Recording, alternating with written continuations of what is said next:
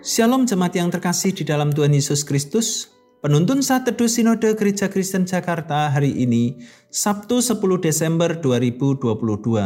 Pelindung dan penolong, Mazmur 46 ayat yang kedua sampai ayat yang keempat.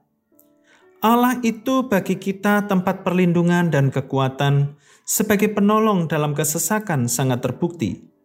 Sebab itu kita tidak akan takut sekalipun bumi berubah, sekalipun gunung-gunung goncang di dalam laut, sekalipun ribut dan berbuih airnya, sekalipun gunung-gunung goyang oleh geloranya.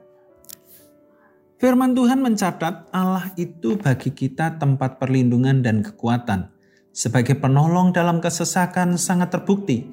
Sebab itu kita tidak akan takut sekalipun bumi berubah, sekalipun gunung-gunung goncang di dalam laut, sekalipun ribut dan berbuih airnya, sekalipun gunung-gunung goyang oleh geloranya. Ayat dalam Mazmur ini lahir dari pengenalan pribadi Daud pada Allah yang ia sembah. Kalimat ini muncul dari sebuah perjalanan hidup yang diizinkan Tuhan melalui berbagai pergumulan. Misalnya dikecewakan orang terdekat, hidup dalam pelarian karena akan dibunuh dan masih banyak pergumulan lainnya.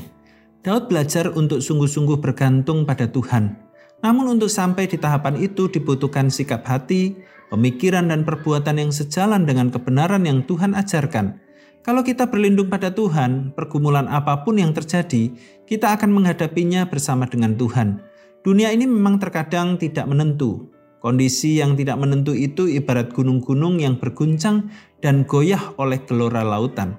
Kiasan itu menunjukkan bahwa ada perubahan yang besar-besaran terjadi di sekitar kita. Bumi berubah, situasi berubah, ekonomi berubah, politik berubah. Dalam kondisi seperti itu, kita akan sanggup melewatinya. Bukan karena kekuatan kita, tapi karena kasih karunia Allah. Mari mempersiapkan diri sebelum perubahan dan guncangan yang lebih besar terjadi. Alangkah baiknya kita mencari tempat perlindungan yang sudah terbukti, memberikan rasa aman. Jangan takut dan jangan kaget ketika perubahan terjadi.